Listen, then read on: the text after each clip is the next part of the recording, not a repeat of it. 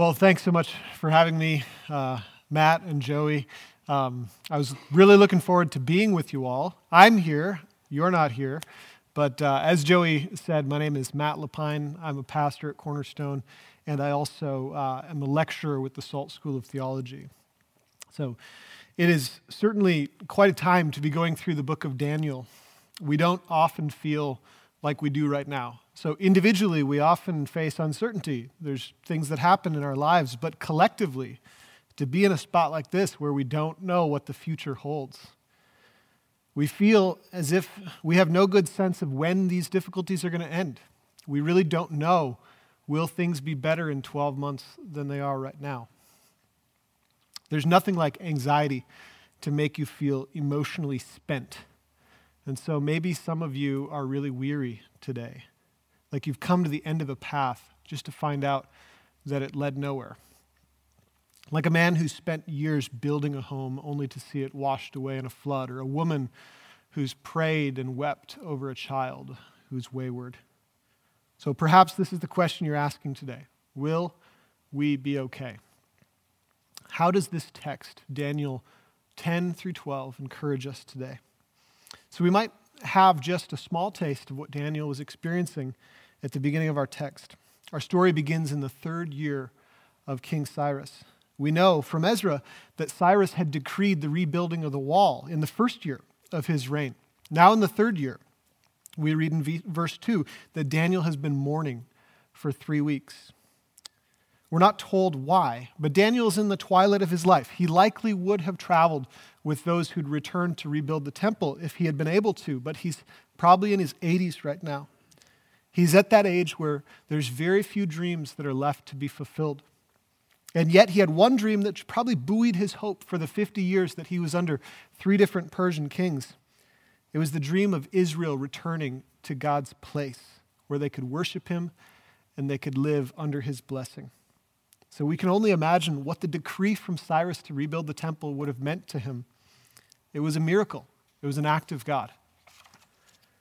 Wendell Berry says that old age is often a time when the dignity of the past and of the future is taken away. The past because no one can remember it, and the future because no one can imagine it. Daniel's in that place. He remembers the past, the temple in Jerusalem. He was a boy at the time of the exile. There were few like him. And we're told in Ezra that there's a difference between the people who can remember and the people who can't remember. The ones who remember are weeping at the establishment of the foundation of the temple while the others rejoiced. And we're not told why. Those who could remember, they knew why, but they were alone in that knowledge. So Daniel also imagined a future, the restoration of the place that he remembers. But now the work has stopped. It seems that another act of God is going to be required to get it started again. So just two years after the decree from Cyrus to rebuild the temple, the work on the temple is stopped with no fixed timetable to continue it. Daniel faces his own death, and he faces the frustration of all of his hopes. And so at the beginning of our story, Daniel is east of Eden. He's in exile. He's in Babylon, the place of confusion, with all his disappointed hopes, standing on the banks of the Tigris, and has been mourning for three weeks. So let's read in verse five. This is Daniel chapter ten, verse five. I lifted up my eyes and looked, and behold, a man clothed in linen with a belt of fine gold from Uphaz around his waist. His body was like beryl. So beryl is like a translucent uh, mineral. The green shade is called emerald. His face like the appearance of lightning, his eyes like flaming torches, his arms and legs like the gleam of burnished bronze, and the sound of his words like the sound of a multitude. And I, Daniel, alone saw the vision, for the men who were with me did not see the vision, but a great trembling fell on them, and they fled to hide themselves. So I was left alone and saw this great vision. And no strength was left in me. My radiant appearance was fearfully changed, and I retained no strength. Then I heard the sound of his words, and as I heard the sound of his words, I fell on my face in a deep sleep with my face to the ground. So this scene has some common features with other parts of Scripture. The linen is similar to the, the messengers, the angelic messengers in Ezekiel and Revelation. We are told that his face was like lightning, which is exactly how the heavenly messenger appeared in Matthew twenty-eight, just after Jesus' resurrection. His arms and legs were like burnished bronze, similar to the appearance of Jesus in Revelation one. In both cases, the voice is overwhelming, here and in Revelation one, like the sound of multitude or the roar of many waters. And the effect on Daniel is immediate. Even those who didn't see the vision hid themselves. So we all know the fear of being in the presence of something awe-inspiring. It's like, you know, staring through the glass at a majestic lion, and then you realize that the pane of glass, to, you know, two down is missing. We read that the men fled to hide themselves, and Daniel falls on his face in a stupor. So let's continue reading. Now in verse ten. And behold, a hand touched me, and set me trembling on my hands and knees, and he said to me, O Daniel, man greatly loved, understand the words that I speak to you, and stand upright, for now I have been sent to you. And when he'd spoken this word, I stood trembling. And then he said to me, Fear not, Daniel, for from the first day that you set your heart to understand and humbled yourself before your God, your words have been heard, and I have come because of your words. The prince of the kingdom of Persia withstood me twenty-one days, but Michael, one of the chief princes, came to help me, for I was left there with the kings of Persia and came to make you understand what is to happen to your people in the latter days, for the vision is for days yet to come. So here's the picture. Daniel sees this awful vision of the heavenly messenger. We get our word awful from the word awe, right? Which is just to be fearfully overwhelmed by power or greatness. When he sees this fearful uh, sight, he immediately takes the posture of someone who's ashamed. He falls face down to the ground, into the dust. The shame is a, is a sense in which we're inadequate, and he's inadequate for this vision. Daniel is afraid. He's specifically mindful of the shame, as we know from chapter nine, the sh- his shame and the shame of his people. He references their open shame in chapter nine. We know also from, from chapter nine that Daniel has been anticipating the return from exile, that he had hoped, that he had prayed for it, that he had confessed the sins of his people, that he had humbled himself before God in the hope that God would restore them, that he would make his face to shine on them. So Daniel has been praying for the smile of God, the face of readiness to bless. And last week we heard about that previous vision, and now after Daniel's three weeks of mourning, God is kind enough to give him one final vision before he dies. So the touch raises him from the ground to his hands and knees. And notice, the messenger from God touches Daniel. He'll do it two more times to ease his fear. We all know the difference between hearing the words, don't be afraid, and hearing them with a hand on your shoulder. C S Lewis understands this, this uh, difference. Towards the end of the line, The Witch in the Wardrobe, Aslan greets a frightened Lucy with a warm lick of his tongue. Touch can communicate courage. Any parent knows that a hug can transmit courage to a child far more effectively than a scolding. I, I had this thing I used to do with my daughter Eden when I'd drop her off at Sunday school class. She would say, uh, you know, that she was afraid. She didn't want to go to class. And I would say, let me give you some of my courage. So I would hug her, and then I would just shake like this, like something was going from my body to hers. Of course, she was in on the joke, but I would say to her, oh, you took too much. Now I'm afraid. And she would smile. And she would know that she was loved and that she was okay. I did give her courage. So the touch brings Daniel to his hands and knees. And then the words of affirmation that he is a man greatly loved take him to his feet, but trembling. When we read this description of Daniel as a man greatly loved, I can't help thinking of another man who was loved. Jesus' disciple John was the man Jesus loved, and he also received a revelation about the future, which he recorded in the book of Revelation. And both of these men have been channels for communicating God's love to us, to you, to me. We have this vision here in Daniel and the one in Revelation because we are loved. So let's keep reading in verse fifteen. When he had spoken to me according to these words, I turned my face towards the ground and was mute. And behold, one in the likeness of the children of men touched my lips. Then I opened my voice and I said to him who stood before me, O Lord, by reason of the vision, pains have come on me, and I retain no strength. How can my Lord's servant talk with my Lord? For no, now no strength remains in me, and no breath is left in me. So as I picture this scene, he's taken his feet. He's endured this awful kindness from the messenger, but he cannot bring himself to, to talk from his shame, from his sense of inadequacy in the face of this holiness and greatness. So he's standing upright, but then he lowers what he can, which is his head, to the dust. And you remember that humans are dust. We lower ourselves as a symbol of our sinfulness, of our inadequacy, of our unworthiness, and of our death. Will return to the dust. But again, in God's kindness, the messenger touches Daniel now the second time, in this case to take away his muteness and give him courage to speak. And when he speaks, Daniel explains that the appearance of the messenger has caused great pain and weakness and that no breath is left in him. Remember what I've just said about humans, that we're dust, we're from the ground, and we know from Genesis that we're enlivened by the breath of God, and now we're encouraged by the breath of God in us. Daniel is asking for a second breath, a renewal of the courage that comes from God's presence, that God is with him as he's with us. This second ruach, that's the word for breath or spirit, is exactly what God gives to his children.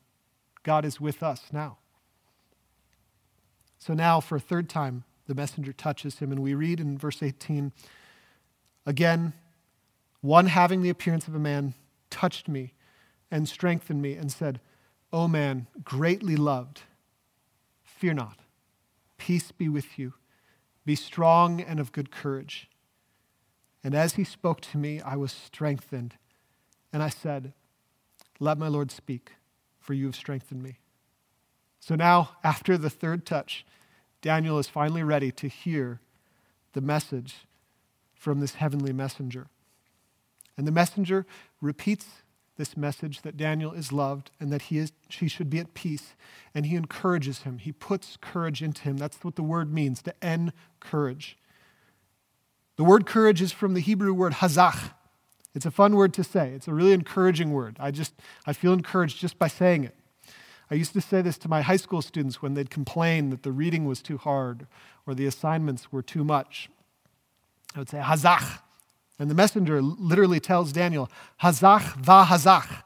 It's an idiom that means be courageous, be very courageous. But literally it's have courage and have courage. And this is the theme, isn't it, of your series on Daniel. It's the whole point of this book, and it's the whole point of this message that the heavenly messenger brings. He wants Daniel to know some things that will give him courage. So this is our point today. I asked earlier, will we be okay? Bad things are going to happen. But God gives us wisdom or insight about the situation because he loves us and so that we can have courage. This wisdom or insight that he's going to offer us here is a bit like a movie preview. So a movie preview takes little clips of the movie, like from here and there, and they're all disconnected, and puts them into the form of a sort of short story. So we get the general gist of the movie. But often there's big gaps between dialogue and between events that are in the movie preview. Prophecy is just like this. The tendency of prophecy is to leave big gaps in what seems to be a seamless narrative, seamless short story. This is what theologians will call telescoping. It's like seeing two mountain peaks in the distance and not realizing that they're actually way far apart. They just look right next to each other. So we get enough of this to know kind of where this is going. This is how prophecy works. It's like a movie preview. And this preview gives us a window of insight into the future without giving us all the details. So this is what we have here. We have a preview. A preview that gives wisdom or insight about the situation because God loves us and so that we can have courage. So that's scene one. Now let's go to scene two uh, at the beginning of chapter eleven. Chapter eleven, verse two. Let's read. And now I will show you the truth. Behold, three more kings shall arise in Persia, and a fourth shall be far richer than them all. And when he has become strong through his riches, he shall stir up against all against the kingdom of Greece. Then a mighty king shall arise, who shall rule with great dominion and do as he wills. And as soon as he is risen, his kingdom shall be broken and divided toward the four winds of heaven, but not to his posterity, nor according to the authority with which he ruled, for his kingdom shall be plucked up and go to others besides. So verses two through five are the clearest of this oracle. And this oracle is stunning. The whole thing is incredible prophecy, uh, just incredible in its detail, d- down to the events. In fact, so much so that many liberal scholars actually date this after the events just because it couldn't be a prophecy. It gets it so right. After Cyrus will arise four kings, Cambyses, Smerdis, Darius the First, and then, Xerxes, then Xerxes. Xerxes is famous for his wealth and power. You can read in Herodotus, for example, that he invaded Greece with nearly two point five million military personnel, which were gathered from his whole kingdom. A variety of peoples uh, in his kingdom spanned uh, most of the known world. His expulsion from Greece after that invasion was a tipping point in global power that eventually led to the rise of Alexander the Great. Alexander is likely the mighty king here in verse three, and his four generals are the subject of verse four. So after this, then, verses five through twenty give an overview of the two divisions of the Greek Empire which form after that. The, the Ptolemaic uh, division in the south, which is uh, headquarters in Egypt, and the Seleucid in the north in Syria. So these ver- vor- verses actually don't just speak to two kings. It's like the movie preview. It's a succession of kings actually in two warring empires. And again, like a, a movie preview, we have this, te- this prophetic telescoping, a concise narrative in short clips that cover a long period of time. So it's not just two kings, it's a whole line of kings. But let me get into some of the details. If you want to get much more on this, the most accessible source I've found is an article on, on Daniel eleven from Sam Storms. So if you want to look that up, feel free. But I'm just going to kind of give you a point-by-point sort of flyover here. In verse six, the alliance is likely between Ptolemy and Antiochus, Ptolemy the Second and Antiochus the Second. And it involves Ptolemy's daughter Bernice, who then was murdered. So point Seleucids. Ptolemy the Third retaliates for the murder uh, of his sister. So point Ptolemies. Uh, verse ten then refers to Seleucus the Third and Antiochus the Third, but especially Antiochus the Third's victory over Nicholas, the Egyptian general. So point Seleucids. Verse eleven refers to Ptolemy the Fourth uh, retaliating and achieving victory at Raphia near Palestine. Point Ptolemies. Verse thirteen talks about a shift, another shift in power, as Antiochus the Third again gains power, and in verse fifteen achieves victory in Sidon, an Egyptian fortified city, point Seleucids.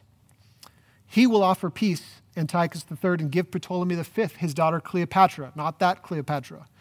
However, he eventually comes up against a commander, Lucius Cornelius Scipio, a Roman general, who humbles him so he returns to his country disgraced, where he's murdered. And then in verse twenty, Seleucus the Fourth sends an oppressor, Heliodorus, who attempts to pillage the treasury of Jerusalem. It's stunning how detailed this prophecy is about the events that are to come. In summary, verses five through twenty are a summary of the line of the kings from the north and from the south who will arise in the days that follow, who will be warring in the midst of this. But the most important section here is verses twenty-five or twenty-one through thirty-five. They are a description of the rise and activities of the single most hated figure of this time for the Jews, Antiochus Epiphanes, or Antiochus the Fourth. Verse twenty-one, he maneuvers into power over the rightful heir, Demetrius. Verse twenty-two, he overwhelms his enemies, possibly Ptolemy the, the, the sixth, possibly the Jewish high priest Onias. Verses twenty-five through twenty-seven, his activities in Egypt, and twenty-eight, he comes back to suppress religious liberty in Judah, and in thirty-one is the big event. In one sixty-eight, Antiochus Epiphanes places a statue of Zeus on the, on the altar in the temple in Jerusalem. He sacrifices pigs. He forbids circumcision. He forces the elders of Jerusalem to eat the pigs, and he kills all those who disobey. If you want to know more about this, you can read about it in First and Second Maccabees.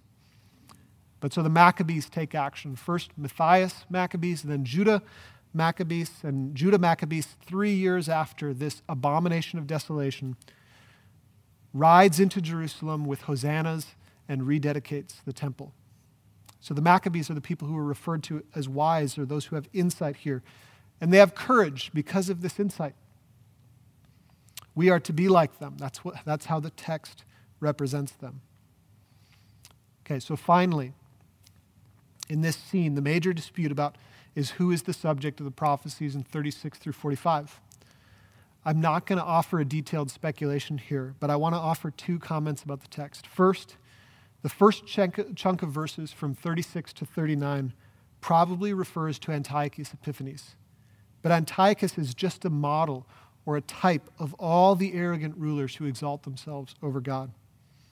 A type is an event that's ordained by God to be repeated in history. So a type is an event that's repeated. The first event then is the, the sign or the example of the greater event that is to come.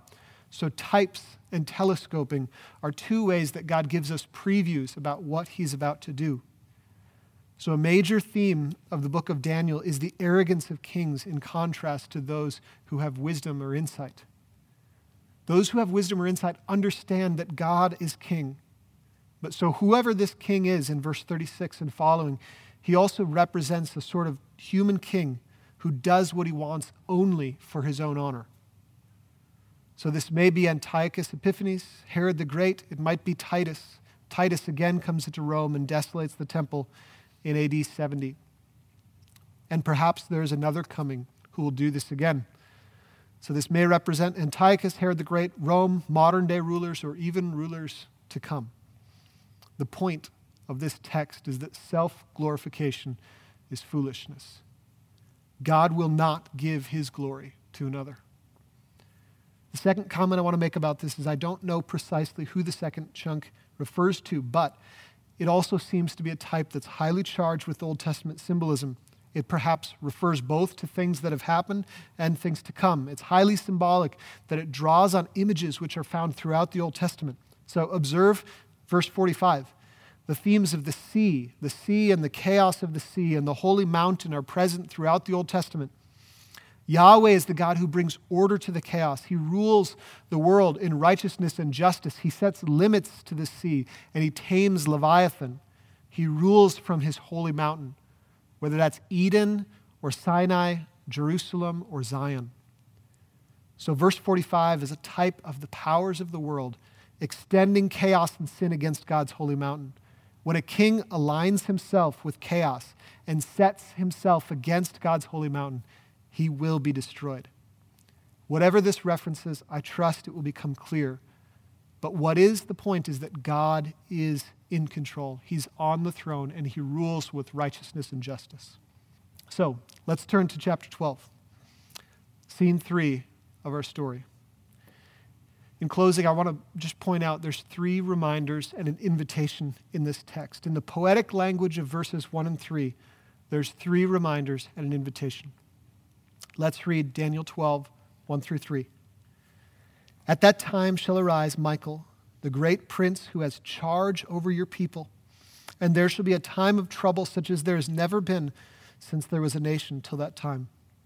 But at that time your people will be delivered, everyone whose name shall be found written in that book, and many of those who sleep in the dust of the earth shall awake, some to everlasting life, and some to shame and everlasting contempt.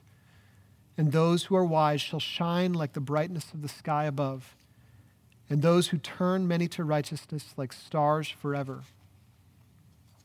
So, three reminders. First, in verse one, there will be times of distress. We're in a time right now. Verse one promises it. There will be times, there will be a time of distress such as has never occurred. We're in a time now, there's going to be a greater time coming. We must not be naive about the difficulties we face. It is so easy as a human, especially in twenty-first century America, to assume that the world is not dangerous, to assume that there's no powers of evil at work in our world. We are reminded at moments like this that it is. There will be times of distress. But we look again in verse one and we see that God sees this and he will rescue us. In the first ver- part of the verse, we see that God has set a watcher, a guard. The word charge over means someone who stands watch over. And at the end of the verse, God promises deliverance. But we have a better Michael. Jesus himself has delivered us from the power of sin and death so that our verdict is secure and he stands as our advocate before the Father. So there will be times of distress, but God sees and rescues us. And then in verse two, the third reminder is we have hope. Many who sleep in the dust of the earth will awake. This is our hope. It's our resurrection hope. Our hope is the exact same one that Daniel possessed in his eighties toward the end of his life, the hope of those who will die. All of us will die, who will sleep for a time and then will rise and reign with Christ forever. We do not mourn like those who have no hope, and we do not suffer anxiety like those who have no hope. What is the worst thing that could happen to us? We will sleep to be awakened with joy. So there's three reminders. There will be times of distress. God sees and he rescues us, and we also have hope. Finally, this text is an invitation. Verse three references those who are wise. We have an invitation into wisdom today. Foolishness is self-exaltation, like the kings who will be destroyed. Foolishness is those who live as if God is not king. Foolishness sets its hope on life and control and toilet paper. But wisdom hopes in God.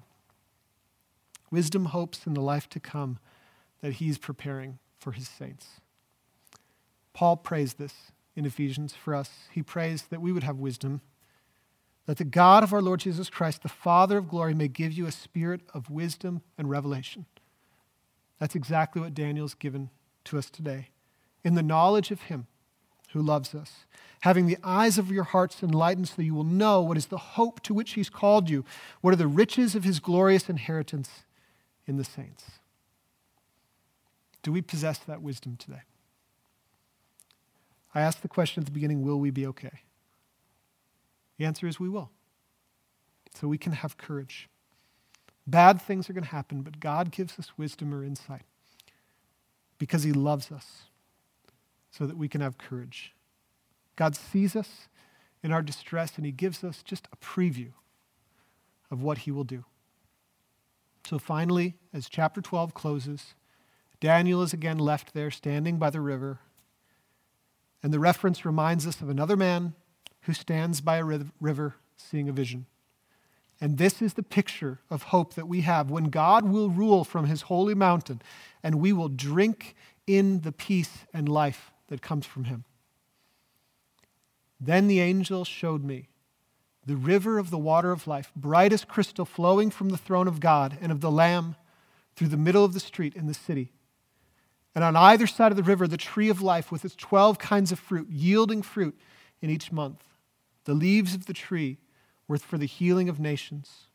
No longer will there be anything accursed, but the throne of God and of the Lamb will be in it, and his servants will worship him.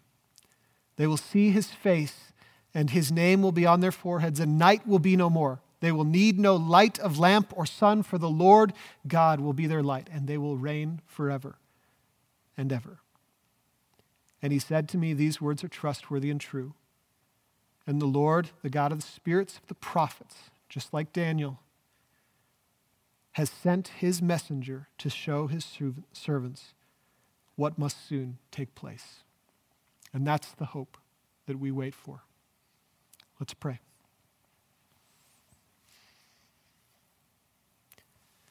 God in heaven, you know our hearts. You know the stress that we are under. You know the anxiety that so many people who are hearing these words feel. It's the same anxiety that your servant Daniel felt, and you greatly loved him and you gave him a vision. I pray that those who are hearing these words from this book would feel that love, that they would know that this vision and the vision in Revelation are given to show us that we have hope that is stored up with you. We have a glorious inheritance that we will come into. I pray that these people would be encouraged by the fact that the worst thing that could happen is to sleep and to be awakened with joy in your presence. In Jesus' name, amen.